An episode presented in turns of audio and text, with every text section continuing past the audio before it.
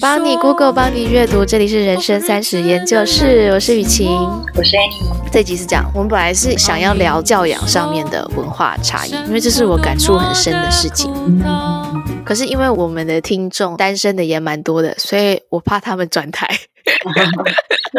我就想说，那不然先聊一下约会上面的文化差异，然后再聊一下教养上面的事情。所以这集我先特此通知，会非常的混乱。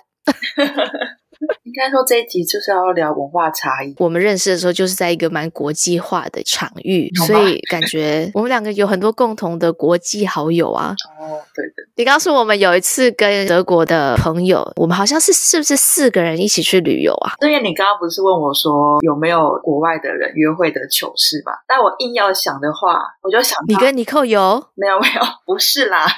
我想说，我整套都没有观察到，也太粗枝大叶了吧？没有想到我们有一次。是早上我们去麦当劳吃早餐，我好像点了松饼，我忘记是尼寇还是 Sophie 说，他说：“哎，你是不是不会用刀叉？怎么？你难道是用筷子把那个松饼夹起来吗？姿势不对吗？”我之后就很认真的去学 如何用刀叉，还有一些餐桌礼仪。这有什么技巧吗？拿刀叉？有啊，就是比如拿刀叉的时候，最好不要碰到桌子啊。吃麦当劳也不能碰到桌子，我就是吃个麦当劳。我说一般的礼仪吧，那就是。哦，一般的餐厅的话，对餐厅的礼仪。OK，其实光是去餐厅就有蛮多可以聊的。好，我考你好了，美国文化随堂考。哎，我们最近不是在 IG 上面发很多小考吗？对，我是认真的会去刷，大家大家有没有回答？真的有一些人哦，他们持续性的答对耶，我真的很想给他颁发王先生，我真的很想给他颁 发冠军讲座。还有后面还有很多人，但他排第一，因为他每一题都答对。你看，我还默默有在计算，大家赶快来答题。好了，第一题，好，如果这一桌子的人都已经吃完餐了，可是还有一个话题还没有聊完，请问这时候？该怎么办？A 就聊完 再走，B 点啤酒，好，可以作答了。B 点啤酒，哎、欸，我这题目也太烂了吧！好了，我的意思就是说，像我在台湾的火锅店就曾经连续做五个小时，在下午没有人的时段。嗯嗯，但在美国餐厅是不太可能，用餐完的话没有走，大家都在等你，他每五分钟就出来看你一下。哦，你还在聊的话，那你就一定要点点心或者是点一杯啤酒。嗯，那喝完那杯啤酒还想聊，那你就是要再点一杯啤酒。嗯，在台湾有些餐厅是服务生会一直来倒水，他也不会赶你，他就是来补水补水。在美国，就算是没有很好的餐厅，也算是蛮不可以接受的。嗯，那如果要聊很久的话，就是要疯狂一直点饮料咯，或者是你就要换地方。对吧？像上次我不是说有一个德国人，他想跟我聊天，然后我那时候在约会对象已经在坐电扶梯往下。他已经回不来，因为他已经结账了。他为了他自己跟我在点，所以我们两个还没结账，桌前面还有一瓶酒，所以礼貌上我们俩就是要把那瓶酒喝完，他就必须要走了，因为他没有点东西了。嗯嗯嗯。而且刚刚说他们不是五分钟就会来看你一次嘛？其实我还蛮不习惯这件事情，因为像在中国的话，很多人会说服务员这样子，台湾大家会说不好意思，小姐。大部分普通的餐厅你可以自己起身，对，去拿额外的东西。可是在美国，就算是一般普通的餐厅，你坚决的只能安静的闭上嘴巴，然后用你的眼神很渴望的看着那个服务员，啊、不要太渴望，所以不然会被误会，不能举手喽，不可以举手，不可以举手，你举手。也很没有礼貌，或者是任何的声响都算没有礼貌。你只能用眼神，没有别的。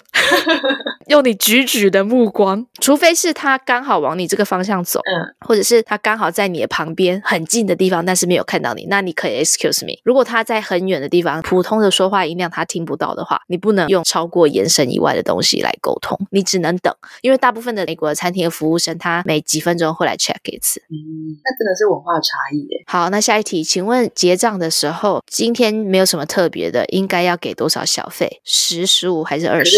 午餐还是晚餐啊？是哦，有差哦。午餐是怎样？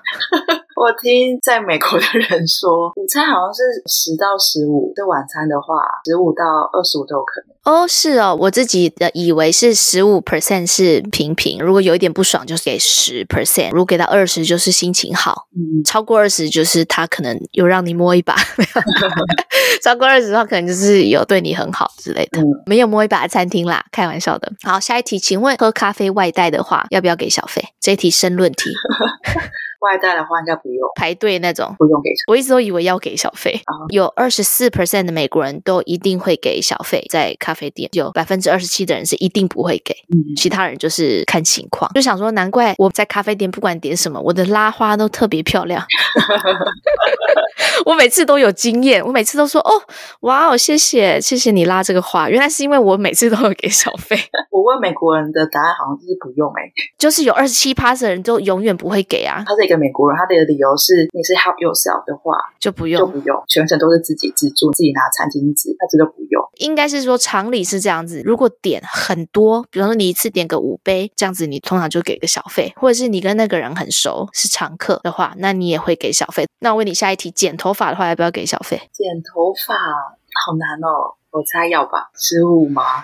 对，剪头发的话，应该是跟餐厅差不多，就是有点不爽给十，普通给十五，二十算不错。那在饭店要不要给小费？Doorman 会给他小费，如果要请他扛行李，对啊，请他停车，请他停车，对的。一般高级一点的饭店都会有人帮你拿行李，或者是有人帮你打扫房间，但是你都可以说不。但是如果你有这种服务搬行李，或者是有人额外的时间来打扫你的房间的话，就会有那种他服务完然后尴尬跟你对看的时候，那你就没办法，你就一定要付小费了。那这个就没有一定说要付多少，看你身上有多少零钱。我印象很深是有一次我跟美国朋友踏出去饭店那一刻，摸自己的口袋，然后发现哎没有零钱，他还特别去柜台换了零钱，再走出去给他小。费，就做了额外的服务，你不给的话就会对视。那 刚刚前面不是要聊约会的事情吗？对，然后你就给我聊餐厅，害我就聊到小费。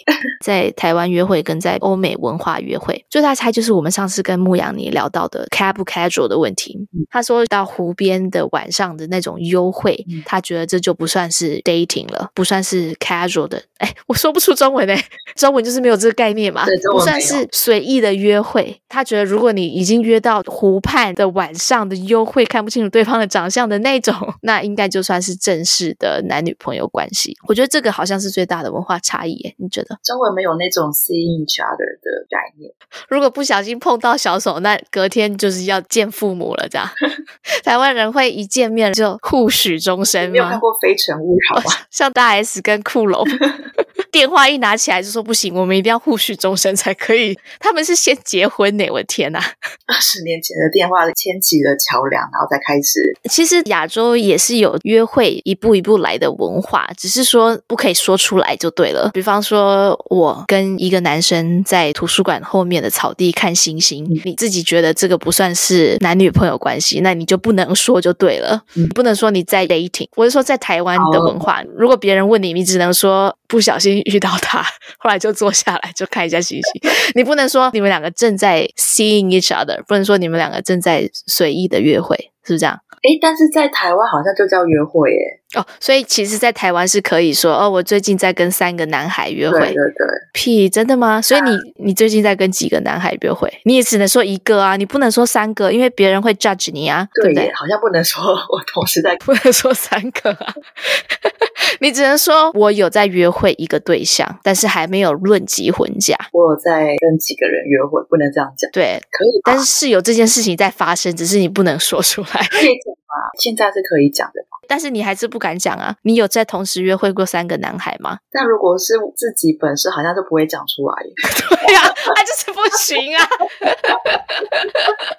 我们两个心知肚明，但是我问你说你有在约会吗？你说有一个，另外两个可能比较没那么喜欢的，但是也有看星星的，你就会说那两个是朋友，是不是这样子？差不多吧。我跟你讲，可是有些朋友好像会讲他有约会几个对象，这个是主要文化差，因为在美国就是很正常，你可以说 seeing each other，但当然按照正常美国人的进程，所有的垒包应该都跑过了一圈了，但他就会说我们是 seeing each other。哦，对对对，可能就是一次也不一定啊，可能像如果你在化学系上课的话，一次 see 二十三个人。二十三个轮流喝咖啡，那也是约会啊。这样子，牧羊你会不会抗议？他会不会再来下一集抗议？冤冤相报何时了？他们表达情感会比较直接，想要激情的时候会不会比较直接的表达？我觉得每个人的风格都不太一样，但是欧美统一就直接去酒吧。对我来说好像不是，因为也有欧美人他是不喝酒的啊。那他们是怎么样？也是去餐厅玩，可能去餐厅或者去爬山啊什么的。哦，我有听过，你去玩一个约会，然后要送那个女生回家。如果送那个女生回家的时候，那个女生有在那边摇钥匙，摇钥匙的意思就是说她没有把钥匙拔出来，直接插进去锁里面，他就在那边 fiddling 玩那个钥匙。那这时候男生就赶快上去亲一口，这样就可以直接开门进去了。你有听过这招吗？没有哎、欸，但是那女生也要是独栋的房子啊？什么意思？你你在楼下不能摇钥匙吗？楼下就摇钥匙嘛，你就在门口哦。对啊，男生送你回家的时候，你就是要表现出犹豫不想进门的样子，对不对？那如果是一个社区，这样子就是一个暗示哈。那如果是社区嘞？社区不用拿钥匙吗？进门还要经过一个花园。也不会有机会掏出钥匙啊！你男生就是要送到一个要掏出什么东西的地方，比如说掏出门扣，或者是掏出手机，或者是掏出钥匙。不管要掏出什么东西，你都要慢慢掏，是不是这个意思？像如果是我现在住的地方，你就直接进来耶，它就是一个社区。所以如果要想要对 Annie 怎么样的话，你就是要送他进那个社区，直到他需要掏出钥匙，然后再看他掏的有多快。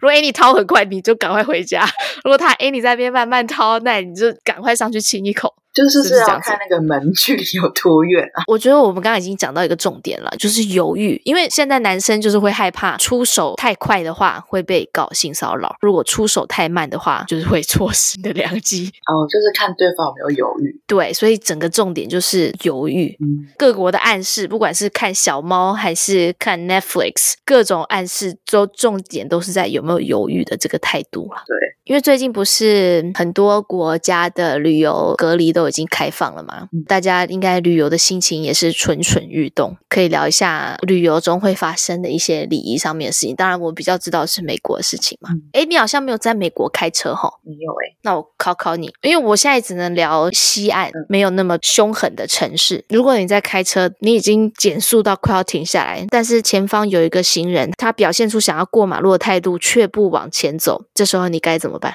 但是你还是要停下来等他，对，他等你完全停下来，或者是你如果不想完全停下来的话，你就是要给他一个打招呼的手势。我真的很受不了这个，所有的行人都在等我跟他打招呼，手一定要举起来，因为台湾好像都会有那个镜面反射，好像看不到还是怎样。美国你都看得很清楚，所以他都会直视你的眼睛，那你不能偷挖鼻孔，也不能就是不好看。每个行人他都在等你跟他打招呼，stop sign 四面停止的。Stop sign，也就是说，所有的人都要先停住，才可以往前开的这个情况。但是你真的很赶时间，请问一下，你要怎么样才可以先开？你说四面都是停的标志哦？对，你真的很想要先开，但是所有人都到了这个路口。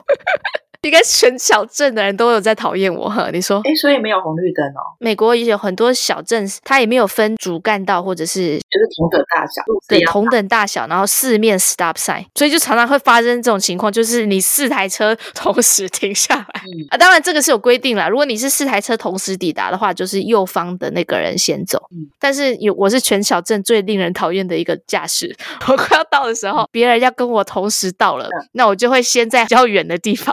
先完全停住，嗯，这时候因为不管你在哪里，先完全停住的人就表示你先到，所以你就可以先走。你说在远方停住是什么意思啊？就是一般你会开到那个线，你才完全停住。谁先完全停住，谁就可以先走嘛。嗯，但是虽然我还没到，但是我为了要先走，我会先完全停住。哦，那大家是不是要看那是谁先停住？对啊，所有人都在看谁先停住啊，谁先完全停住。哦。而且如果你真的全部人都完全停住了，一般来说就是右方的人先走嘛。但是其实我们这边的人他也不会让右方的人先走，他会一直不走，直到有一个人。先举手示意，然后我一开始在开车的时候，我以为对方举手示意的意思是谢谢，对，我走喽，谢谢，谢谢。但是不是他举手示意的意思是你先哦，所以交通的文化真的很容易造成车祸。我就说我在这边开车真的很危险，所以我举手的时候，我也不知道别人在想什么。我要做一个很明显的你先走，但是一开始我举手我都做一个谢谢，那我就走咯。哎，那是文化差别。对啊，我觉得整个小镇的人应该都有注意到我这个驾驶。哦，还有一个算是主要差异，就是在台湾如果走高速公路的话，正常的驾驶是不是想开哪一道就开哪一道嘛？但是在美国是一定要走外线道。我没有注意哦，你没有开车，嗯、只有在超车的时候可以短暂的开内线道，超过以后再开回外线道。所以你如果是慢速的在开内线道的话，绝对会被骂脏话。刚刚不是说高速公路吗？对，高速公路不是都可以开吗？没有，你一定要开外线道。你看，这就是主要文化差异吧？连我说出来之后，你都不能理解，因为我以前也不能理解。反正如果有两侧的话，你就是要开外侧就对了啦。就是比较慢的，不坐在外面吗？正常你就是要开外侧，你不可以一直保持开在内侧。那那个外线道不就很多人吗？外线道不会很多人，因为你会超车啊。所以内线道 OS 是空的，对哦，那真的不一样。就是很多车内线道还是是给超车的人用的，就是你没事不要待在内线道。嗯，之前在美国看朋友开车，也是每个车道都有车啊，在加州。但是它内侧道一定是超车用的，你不能一直保持在内线道，就是没事的话。在不？如果不知道这个规定的人，他在美国走闯，他一定有一天会被拿棒球棍打。哎，美国人好像不是拿棒球，他们都是拿枪。走内侧道的话，你没有要超车，你就是会很慢，全部的车就会被你堵在后面，然后你还没有发现。天哪，我真的没有注意到，哎，好可怕。对，很可怕。我跟你讲，现在我就救人一命胜造七级浮屠，有一些听众本来要死在枪口下，都被我救起来。哎，我现在看台湾的公路局，他也是说内线道是超车道。哎，哦，台湾也是有这个规定，只是没有人在遵守，是不是？台湾也是。所以我刚刚讲老半天，以为是一个文化差距，其实就是有没有人在遵守法律的问题。其实，在台湾你看到 stop sign 也是要完全停下来，只是没有人在停啦。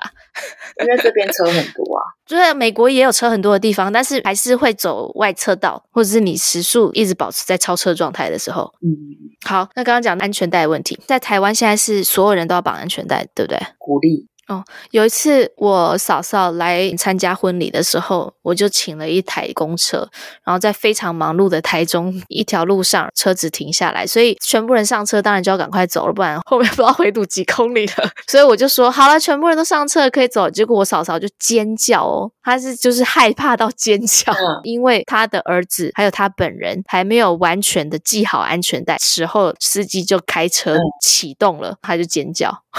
美国人是要完全。系好安全带才可以启动。嗯，好激烈。开车还有很多，开车真的讲不完。我讲最后一个就好了。我有一个朋友啊，他在过马路之前他会躲起来，你知道为什么吗？为什么？他会躲在比方说树的后面或者是车子的后面。你说怕车子停下来吗？对，因为他是一个很贴心的人，他不想要那个车子停下来等他，所以他会先躲起来。哦、你如果大喇喇的出现在一个路口，不管你走路的速度或者是你的 intention 是什么，大部分都会停下来。嗯、我一直为这件事情很困扰，我就说为什么大家都要停下来看我走台步？你们不能就是先过吗？然后我慢慢的再过，我还没想好我要走哪里啊。后来我就终于跟我这个朋友一起走在马路上，我就发现原来他是有这个小小的技巧，没有在跟别人说。他还没有决定的时候，或者是他想要自己 enjoy 他自己的步调的时候，他会先躲起来。哦，说一个旅游好了，旅游大家比较常用。请问在路上看到一个很可爱小朋友，可以把自拍棒拿出来跟他自拍吗？不行，要问对方的父母。对，这个事情是不是在台湾也是啊？应该是吧。你在台湾走在路上被旅客用相机拍下来你的照片，你会有什么反应吗？可是他怎么知道对方是拍你？哦，所以你就是假设对方是在拍街景，然后你不小心被拍到，你就是会这样想。对，就继续上班。一般的美国人，像我就有好几张照片，我就是我刚抵达美国的时候的那几张照片，大概就是刚抵达美国前两天而已，因为第三天就知道了。刚抵达美国前两天拍的路人的照片，脸都非常臭的瞪着那个镜头。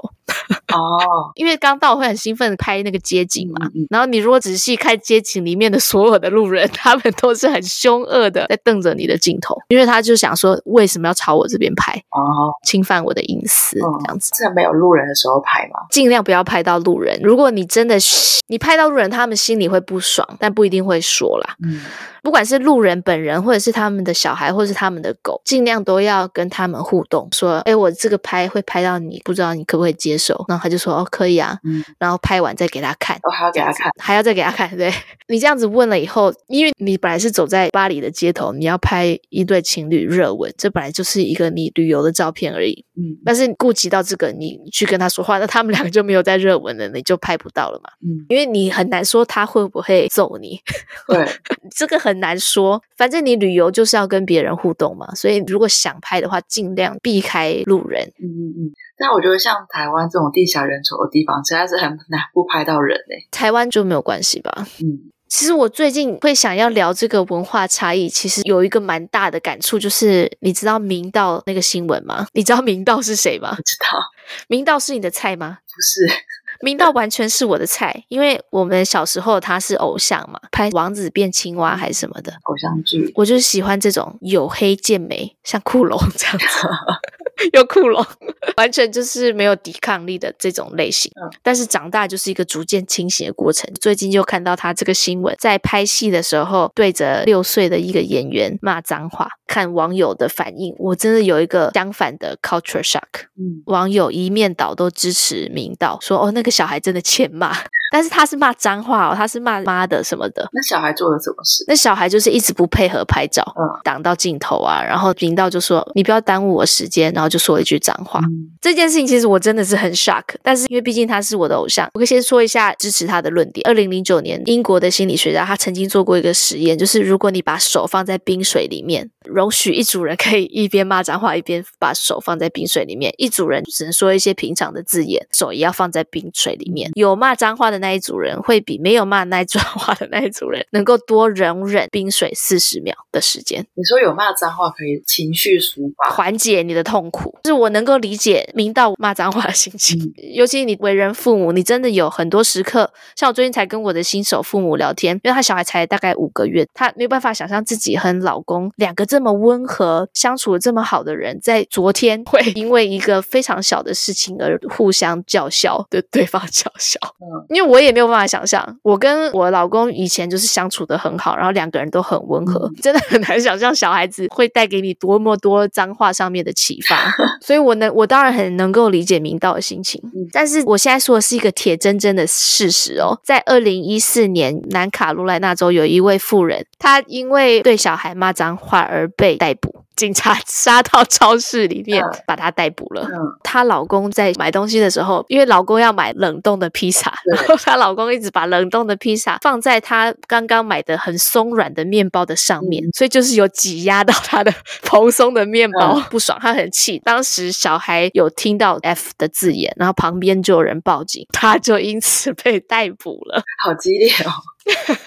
不可能，你不可能对小孩骂脏话的。嗯，有时候会离开，让我的老公跟小孩独处嘛。然后大家都有这个经验嘛，我们就在分享。我说，哎，老公其实真的蛮没有耐心的吼。嗯，让他们独处个两个小时，他们可能就会有一个人开始尖叫，就慢慢失去，慢慢失去耐心。其实我可以理解非主要照顾者的心情，因为他们已经工作一整天，他们已经忘记自然的小孩，他就应该是会这样子。就好像你以前高中的时候，每天的考试。主要照顾者的强度是一直 keep 住的，每天都在考试。老师说今天要加一个小考，你不会俩工，不会抓狂。可是如果你是一个原油会一整天，然后晚上要考试，你是不是会很俩工？嗯嗯嗯。老公是那个心情，可以理解。他工作一整天，他忘记小孩那个强度是怎样，所以他们比主要照顾者更容易失去耐心。就在讲这件事情，我的朋友说，哦，他只要每次要放小孩给老公超过一两个小时，都会喂老公一点 CBD。CBD 就是大麻的一种成分，先吃一点大麻，再照顾小孩的话，他们就会对小孩很好，会玩得很高兴，不会有人尖叫或失去耐心。诶，这样就是个成瘾啊！我也不知道这件事情正不正常，但是我们这边 CBD 到处都有卖，可这样每天都要吃诶。不过，他只有放老公单独的时候，哦、因为非主要照顾者可能像明道这样子，他承受程度比较低吧。嗯我有遇过有人对我骂脏话，我印象超深刻的。什么情况下？我记得国中还是高中啊？我跟我的朋友把车停在百货公司的停车格里面，嗯、那个停车格刚好是那个小贩也会停在那个停车格卖东西，嗯、然后他就说挡到他们做生意的地方，他就骂我跟我的朋友说我们是社会的败类。明道他是完全针对那个小孩哦，他还不是在小孩的面前骂她老公说披萨挤到他的面包哦，他是针对那个小孩说妈的，所以你会记到现在，那个小孩比你的心理承受度要低得太多了，你想他能不记很久吗？根据这个网站 loveourchildrenusa.org，这个网址感觉背景应该是摇篮曲之类的。loveourchildrenusa.org 说。如果你对孩子骂脏话的话，会让小孩感觉自我价值感很低。嗯，好像你看美国人，他们没有很聪明，可是每个人都很有自信，对不对？对，真的。其实我在这里走闯各种教养场合，这边的孩子确实把自己当大人，会跟你平起平坐。他们是把自己当大人，大人也把小孩当成大人来尊重。哎、嗯，这就让我想到，虽然说他们是平起平坐，可是你看在学校，他们不可以称呼老师的名字，一定要加一个 Miss，然后姓什么什么女士这样子。当然各个地区有差异，觉得好像东岸来的父母会特别问我，你希望我的孩子叫你什么？西岸就比较 casual。我是很喜欢这一点，整个社会对于教养是很友善、很给空间的。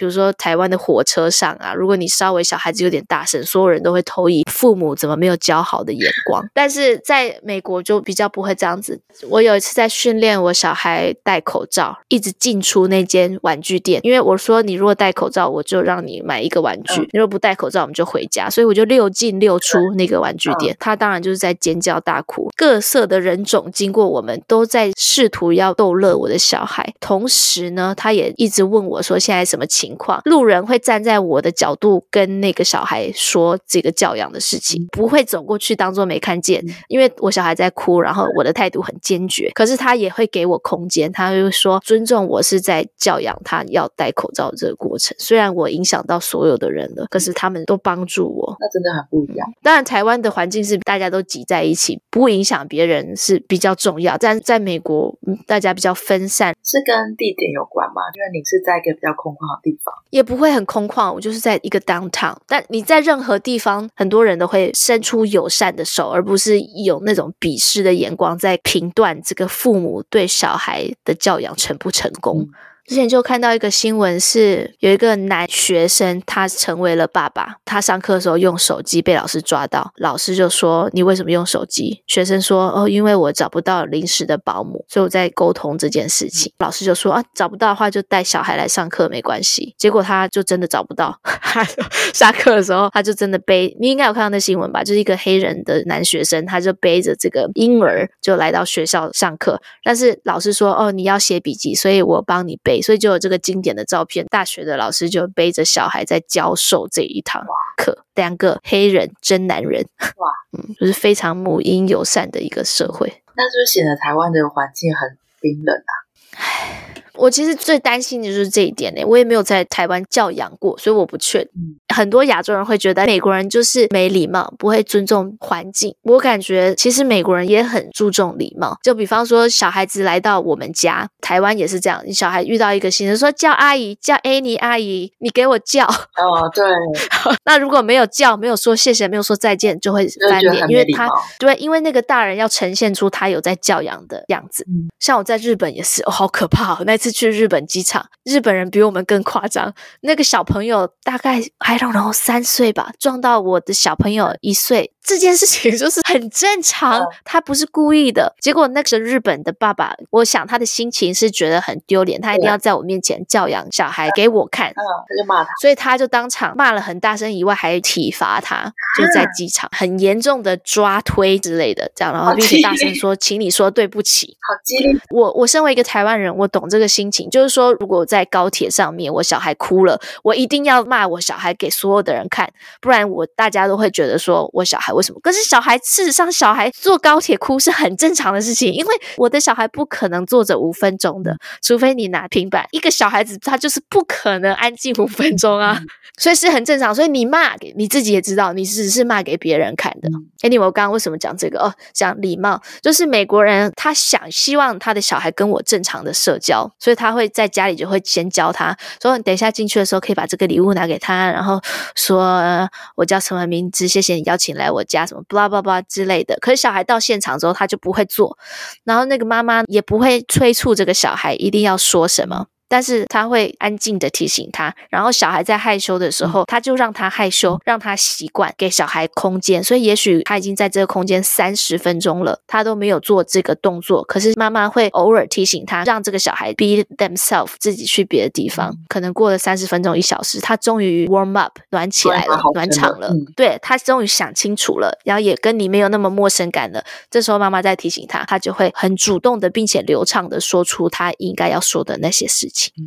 所以我觉得他们这样子教礼貌跟社交技巧比较有道理吧。因为你就算一个正常的大人看到一个不认识的人，你也不能逼我跟他握手啊。不过在一个会议的场合，我很想跟某一个人打招呼，那你也是要请你做个准备，观察一下哦，他现在是有没有想跟我打招呼的状态，心里做个准备，想个几个话题，然后再去跟对方接触。所以小孩子也是这样子，他也是要想一下。嗯，所以在美国完全不会有爸爸妈妈强迫小朋友叫叔叔、叫阿姨这种情境。我附近的人，如果说小孩子不愿意的话，他们大部分都会把小孩子抱着。哦然后小孩子就会把头埋进怀里，就这样子，大人先聊天。过一阵子，其实你只要把小孩抱着，或者是靠近你的身边，他慢慢就会 warm up。像如果我老公带我出席一个社交场合，是所有人我都不认识的，我老公如果直接把我的手放开，然后让我们是分别进行独自的社交，我我会翻脸，我也曾经翻脸过，因为这是他的场啊，我是陪他来的啊，这都是大人的场，小孩子是陪来的。我觉得这些文化差异是你眼睛看不到的，对，真的很难。有时候真的感觉不到。你有时候甚至在一个新的地方生活了十年，你都没发现大家都想杀你。对啊，我觉得这个也是因为你在那边生活，你才能够分享这些东西。而且搞不好还有二十件事情大家都想杀我，我还没有察觉到，你知道吗？不会特别讲出来。你不敢跟外来人说他做了什么错的事情，因为你不确定他是因为本身就是这样子的人，还是因为文化的差异。哎，最后讲一个比较沉重一点的，好了，主流社会会的人。当然都会有一些特权嘛，比较熟悉这个环境，你走到哪里都是很顺畅的。那你外来的人常常会觉得说自己不受尊重，哎，还是只有我自己？你有这种感觉吗？没有特权的感觉，什么意思？以前我没有感觉到主流的 privilege，来美国之后我就发现，其实我在台湾就是一个享受特权的人，因为我走到哪里，大家都会正常的跟我交流。比方说，我有一个菲律宾的学生，他在外商公司经理职位，也有不错的学历，他只是来读台湾政大的一个商业硕士，然后他拿的是全额奖学金。他是菲律宾人，他走在路上，服饰店的那种街上，他真的全程饱受冷眼相待。他买一件衣服有多难，因为没有人要跟他说话，看他是菲律宾人的长相，所以他连要问一件衣服的 size 都没有人要跟他对眼，就是忽略的眼光，你懂吗？以前没有理解到，我在台湾受到的这种对待是一个特权，就是我只要出现在一个地方，大家会跟我说话，正常的交谈。在美国可能有偶尔会有一种被忽略的感觉，可是台湾人也会这样子对菲律宾人。嗯，我记得我生活在完全白人的社会，刚开始去的时候，走在路上我超级不自在。比方说你买个面好了，那个老板会跟你打招呼，也许你就是知道整个流程吧。在一个陌生的环境，你第一你本身不知道。流程这个互动本身就不自然，然后第二，别人可能看你的时候也没有那种基本的互动了。但是我住的越久，我就越相信尊重真的是你必须要迎来的。没有谁是除了 除了你是主流 privilege，就是像我在台湾这样子，你长得就是主流的话，长得就是主流。你就是说，你如果长得像菲律宾人，那就算是不主流嘛，那你就没有得到这个特权。除了这种情况之下，所有的尊重其实都是迎来的。第一次去那个面店，别人冷眼相待，或者是那间服饰店，但你就努力学习对方的文化，了解流程，正常的互动。你到第三次，你就赢得了这个尊重，是比较辛苦一点。对。所以大家不要这样子对菲律宾人，也不要。最近有个听友留言，他的意思就是说，二月都没有工作，但是赚了很多钱，所以给我们一点赞助。非常感谢听友给我们赞助。其实我们确实到了一个关卡了。你可以把你的同事啊、老板啊、家人都拖下水，让他们来听一下我们节目，让他们来赞助我们节目。因为你重复赞助的话，我心里会油生有一点不好意思。不过非常谢谢你的爱。好，希望大家可以多多留言，多多分享喽。该有狂野挑战。狂野挑战就是把你的手放在冰水里面，骂一些脏话，看你可以放多久。好了，不要闹了，想不出来就不要硬想，就这样子了。帮你 Google，帮你阅读这支《人生三十间》，就是我是雨谦，下次见。那可不可以帮我们分享？因为我们已经到了一个关卡，要不知道何去何从，帮我们分享一下哦。拜拜。